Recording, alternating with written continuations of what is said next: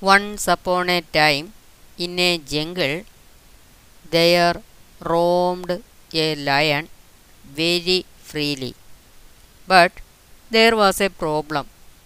In that jungle, the predators had no much chance to feed on little animals abundantly because a prey was a rare incident. So the lion and the other beasts of prey had not got food enough to satisfy their physical needs. One day, a tiger came to that jungle. Soon it came to know that the jungle was a deserted place. The tiger was a little bigger than the lion, and they tried as far as they could not to be seen each other. By chance, if they saw the at somewhere, deliberately they avoided a clash because both of them were dubious of their success in each other. No one was sure who would win if a fight followed. On a cold day, the lion was walking through the jungle in search of a prey.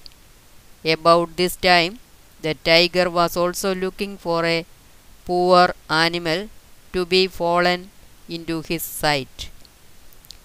A little time later, the lion saw an antelope grazing near a thicket. It was very happy to see this majestic sight. It prowled very slowly to the antelope. Simultaneously, the tiger also saw the antelope and it crept to it from the opposite direction. But both the wild beasts were unaware of the other's presence. Gradually, both the predators approached the prey since they were concentrated fully on their target. They had no time to listen to each other. In coincidence, both the beasts sprang upon the poor prey from a favorable distance away, and together they slapped on it to death. The lion was very much angry with the tiger and said, How dare you come on my way? I beat the antelope first and killed it. Go away. But the tiger was not ready to retreat. It retaliated, telling, Who told you that you killed the prey? Actually, it was killed by my paws. Not to waste time, go away, leaving the prey to me. The lion could not tolerate these insolent words. It jumped upon the tiger and began to fight. But the tiger was not at all weak. With the same vitality and valor, it attacked back. At last, both of them became very tired.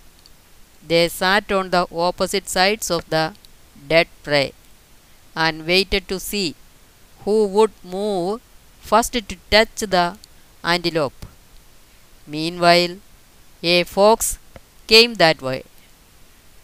It saw the wild beasts lying on both the sides of a dead prey looking each other. It sensed what the situation was. Very carefully and cleverly, the fox neared the dead prey. They were in the thought that who would move first. They were not too far away from the prey, but only three yards across. The fox caught the antelope by its ears and studied the beasts. They were still looking each other. Little by little, the fox pulled the dead prey away from that spot. Even then, the cruel animals did not move. When the fox came to a securer place from the reach of the predators, it ran to a nearest cave and ate the flesh to its satisfaction. At last, the foolish enemy stood up and walked away fully frustrated.